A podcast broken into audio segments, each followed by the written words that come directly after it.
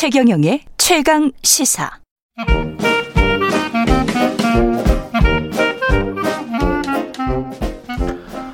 네, 최경령의 최강 시사 경제합시다. 월요일은 명쾌한 경제 이야기 해보고 있습니다. 박정호 명지대학교 특임 교수 나와 계십니다. 안녕하십니까? 예, 안녕하세요. 예, 오늘은 양극화 참 우리 사회의 어두운 그늘 점점 커가는 그림자 같습니다. 그렇습니다. 예. 예, 제일 큰 숙제 중에 하나인데요. 음. 아, 이 코로나19가 이 숙제에 대한 가중치를 더욱더 늘리기만 하는 것 같아서 그랬죠. 참 저도 마음이 안타깝습니다. 예. 어느 정도 상황인지 좀 먼저 말씀해 주십시오. 예, 이거와 관련돼서 코로나19가 더더욱 양극화 추세를 심화시켰다라는 걸 알 수 있는 통계가 아, 음. 지난 어, 통계청 2021년 2, 4분기 가계 동향 조사 결과에 포함이 되어 있는데요. 가계 동행 주사. 예. 예. 어, 쉽게 얘기해서 어, 가구당 얼마씩 벌었는지 이걸 그렇죠. 집계한 내용입니다. 예. 여기에 보면 소득 분위별로 그 음. 소득이 늘었는지 줄었는지가 나와 있는데요. 가장 최하위 소득의 구간에 해당되는 1분위 일분위? 소득의 경우 예. 어 96만 6천 원으로 1년 전에 비해 6.3% 감소했고요. 한 가구가 96만 6천 원 버는 거죠. 그렇죠. 예. 2분위는 236만 5천 원으로 역시 0.9% 감소, 예. 3분위도 366만 1천 원으로 0.7% 감소했는데 사물이까지 계속 다 감소네요. 다 감소죠. 예. 가장 최상위 분위에 해당되는 5분위만 증가했거든요. 5분위만 924만 1천 원으로 1.4% 증가했어요. 물론 이 하위 소득자의 소득이 감소한 요인 중에 하나는 음. 우리 재난지원금 같은 것들이 작년에 비해서 올해 덜 지급됐잖아요. 예. 그러니까 그것 때문에 더 크게 감소폭이 있는 건 있지만 음. 더 중요한 사실은 어 그런 것과 상관이 없는 5분위 소득 같은 경우는 가장 최상위 소득자 같은 경우는 코로나 19이 시국에도 불구하고 소득이 계속 늘어나고 있다는 거죠. 이게 가계 동향 조사는 본인이 그 가계 동향 조사 요원이 오면 네. 가서 이렇게 부르는 거기 때문에 네, 맞습니다. 쓰는 쓰는 거기 때문에 이거는 세 분명히 세후 소득이에요. 그러니까 본인이 세전 소득을 쓰는 사람은 없을 거 아니에요. 그러면 달 924만 원이라는 거는 보태도 연봉이 1억 5천 정도 된다는 이야기죠. 평균은. 그렇죠. 예. 예. 예. 그런 계산이 나옵니다. 네. 예. 그래서 이렇게 코로나19 전에도 이러한 음. 추, 추세들이 계속 되어 왔었었는데 예. 코로나19 이후 이 속도가 더욱더 커지고 있는 것들이 확인되는 게 요, 음. 요즘의 상황이라서요. 예. 우리가 이런 소리들 많이 하거든요. 우리 경제 분야에서는 양극화 이후 반드시 도래하는 사회 현상 중에 하나가 이제 어, 맞죠. 불황 이후 예. 반드시 도래하는 사회 현상 중에 하나가 양극화인데 음. 이번에도 어김없이 다가오는구나 이렇게 그렇죠. 생각이 듭니다. 예. 아, 근데 코로나 19 때문에 사실은 자산 가격도 주식 시장에서 돈 번 것들 뭐 이런 것들 생각하면 그것들도 소득 상위 20%에게 집중했다. 집중됐다. 이렇게 볼 수 있는 거네요. 맞습니다. 사실 이제 불황 그 저한테 그 질문과 같이 맞물리는 건데요. 예. 저한테 이 질문을 제일 많이들 하세요.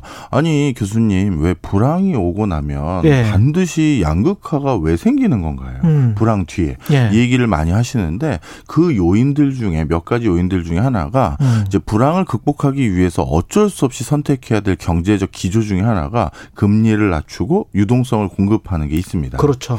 이렇게 금리를 낮추고 유동성을 공급한다라는 건 아주 쉽게 얘기해서 토지나 건물이나 아파트와 같은 자산을 가지고 있는 자산 소득자들의 자산 가치가 더 오르는 일이 생기는 거죠. 음. 뿐만 아니라 불황일 때는 금매물들 좋은 물건인데 금매로 나오는 물건들이 많아요. 그렇죠. 누군가는 경제적인 불을 끄기 위해서 갑자기 야 내 건물 내 상가 이것 좀 사줄래 이런 사람들이 생기는 거잖아요.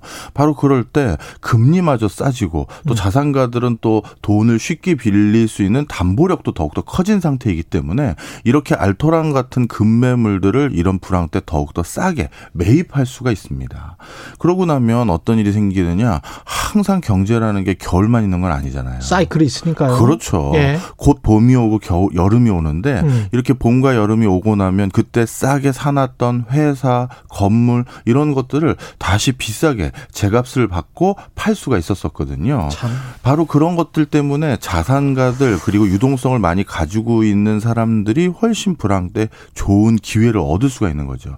실제 우리 아주 단적으로 IMF 외환위기 때 네. 우리 그 나라가 어려웠을 때돈 네. 벌어 간 건 외국계 투자은행들하고 투자자들 사모펀드들이었잖아요. 그렇습니다. 뭐 그, 렇게 급한 불 있었을 땐 좋은 매물들 사놓고 3, 4년 만에 음. 뭐 건물 다시 되팔아서 몇 천억씩 벌었다. 회사 다시 되팔아서 몇 조 원 벌었다. 음. 이런 일들이 개인 간에도 일어날 수 있는 거죠. 네. 그걸 보고 이제 주식시장에 2020년에 많이 뛰어들었는데 네. 그렇게 해서 돈을 꽤 본 줄 알았는데 그 일반 개인 투자자들은 또 돈을 그렇게 벌지도 못했네. 이 가계소득 동향조사 보면. 그러니까요. 예. 아, 그게 좀 안타깝긴 하죠. 다른 근데 선진국들이 똑같은 패턴으로 나타나는 거를 우리가 지금 따라가고 있는 겁니까? 어, 어떻습니까? 부, 동산 가격은 코로나19 전부터 우리 사회 가장 큰 이슈였기 때문에 예. 부동산이라는 것만을 보고는 우리가 좀 먼저 움직인 것 같고요. 음. 오히려 코로나19 터지고 나서 부동산과 관련된 다양한 통계들이 좀 재밌어졌는데 예. 참 이게 우울한 표현이지만 너무 어처구니가 없어 저도 재밌다는 표현을 썼는데 그렇게 문제가 됐던 서울의 아파트 가격 있잖아요. 예. 서울과 유사한 기능을 하는 홍콩, 런던, 뉴욕, 싱가폴. 파리 이런데 주택 가격 시세 상승률과 비교하면 음. 이제 우리가 덜 상승한 꼴이 돼버렸어요. 그렇더라고요. 그러니까 전 세계적으로 진짜 세계 대전보다도 더 많은 유동성이 풀리다 보니까 음. 아주 지극히 경제적인 상식. 어 이렇게 돈이 많이 풀리면 실물 가치가 뛴다라는 그 아주 지극히 상식적인 것들이 발현되기 시작했고 그래서 지금은 글로벌 이런 도시들을 비교해서는 예. 서울 집값이 결코 비싼 게 아니다라는 통계들이 공식적으로 잡히고 있습니다. 지난번에 제가 저 최경령의 이슈 오도독에서 런던이랑 비교해서 아, 말씀을 한번 드렸었거든요. 어, 예, 예. 예. PIR 같은 경우에 16배 정도 런던이 나오는데 비슷하게 나오는 거예요, 서울도. 많이 예. 따라잡았네요. 예. 런던이. 그러니까, 그러니까 이게 뭐 근데 한 3, 4년 전에 런던이 한 9배였더라고요. 음. 그러니까 어마어마하게 네. 오른 거죠, 런던도. 네. 그러니까 뭐 이런 추세들 몇 개를 보면 주요 국가들을 다 비슷한 추세인 거죠. 양극화가 예. 심화되는 게. 예. 이게 지금 자산 양극화, 그 다음에 산업 간 양극화도 지금 심하지 않습니까? 예, 저는 어, 어, 어, 예전에 어디 칼럼에도 그런 쏘, 어, 썰을 한번 푼 적이 있었는데요. 네. 그이 코로나19 이후 전개될 양극화는 이전에 우리가 경험했던 그 불황 이후의 양극화하고는 전혀 다르게 크게 네 가지 흐름으로 이어지고 있는 모습이 확인된다라고 말씀을 드린 적이 있습니다. 네. 어, 대표적으로 IMF 외환위기라든가 글로벌 금융위기 때는 당연히 이번 코로나19와 마찬가지로 개인 간의 양극화는 그때도 목격이 됐었었어요. 음. 근데 이번에는 아주 특이한 양극화들이 몇 개가 더 있는데요. 예. 그 중에 하나가 업 업종 간 양극화입니다. 업종 간 양극화. 예. 쉽게 얘기해서 digital transformation이라고 부르죠. 예. 그 어, 자신의 사업을 하는 그 업이 얼마나 온라인화 됐는지, 음. 비대면화 됐는지 이런 것들이 전개됐는지를 말하는 용어인데요. 예. 이렇게 디지털화가 빨리 되어 있는 업종들이나 아니면 원래 디지털 분야에서 활동하고 있는 업종은 코로나19 터지고 나서 사상 초유의 흑자를 보이고 있는 그렇죠. 그 기업들이 예. 많습니다. 예. 어, 반면에 소상공인들 같은 경우는 뭐 음. 지금 어, 폐업률이 역대 제일 높은 음. 수준으로 올라가고 있는 상황이죠. 예. 그러다 보니까 어, 지금 제조업과 또 비제조업 간의 그 시, 저 경기 심리 지수가 또 달라지는데요. 아, 제조업 그렇구나. 부분은 예. 경기 심리가 벌써 어 개선됐다라는 지표들의 집계가 나와요. 아. 네, 오히려 경기가 좋아졌다. 우리. 예. 그런데 서비스 업종, 비제조업이 음. 서비스업이 그렇죠? 대표적이니까요. 예.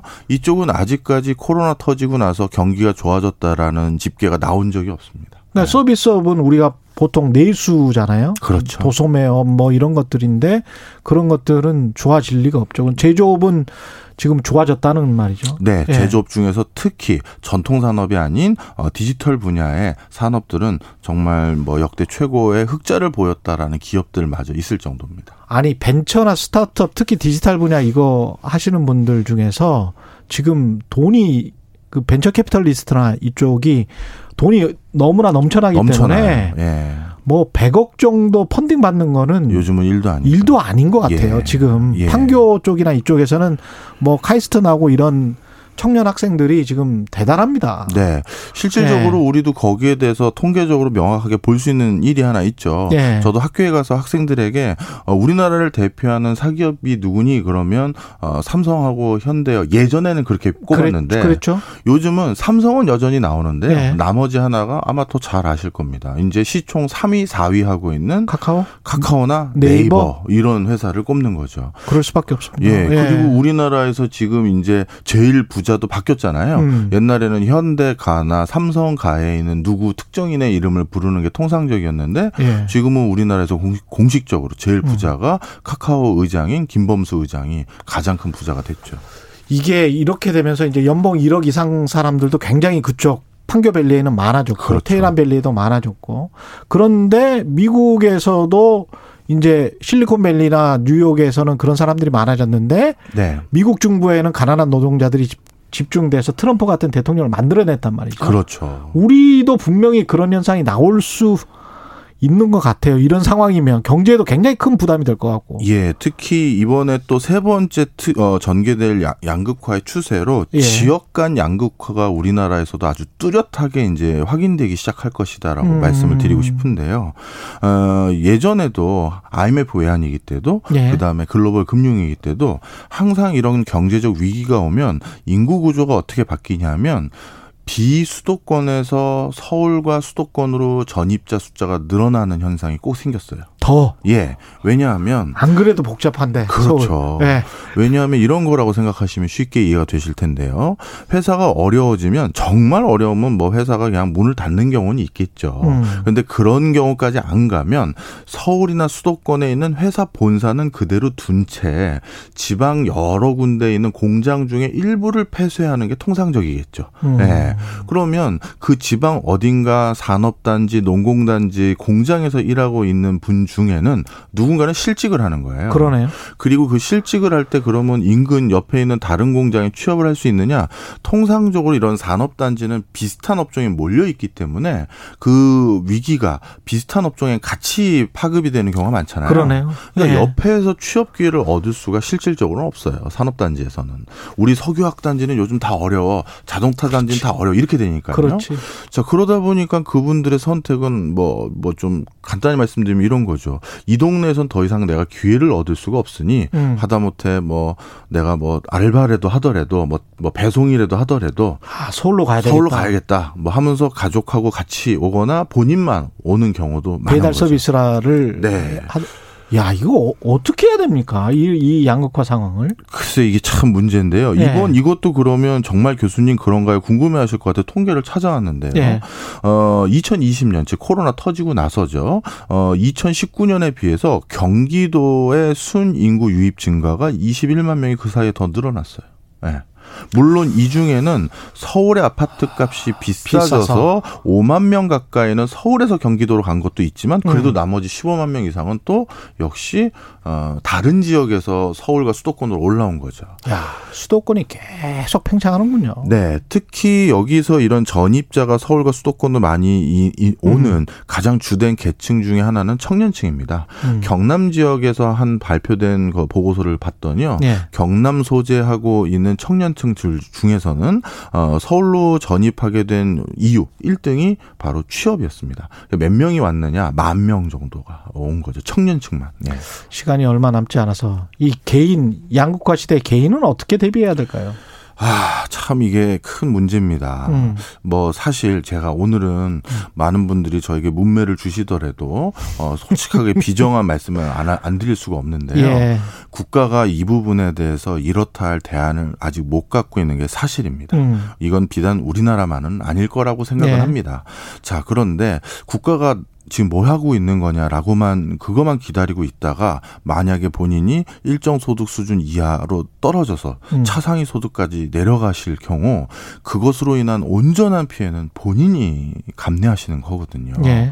물론 국가도 어떻게든 뭔가 대안을 찾아야겠지만 음. 이런 변화 속에서 내가 그대로 있으면 안 되겠다. 그러니까 음. 이제 곧 좋아지겠지 생각하시면 안 될 것 같고요. 뭔가 다른 방식, 다른 대안, 뭐 하다못해 뭐 온라인 온라인 판매든 뭐든 간에 음, 음. 이런 것들을 모색을 이제 적극적으로 하셔야 되지 않을까 이렇게 생각이 듭니다. 예, 트렌드는 변하지 않는다. 이런 네. 말씀을 하시네요.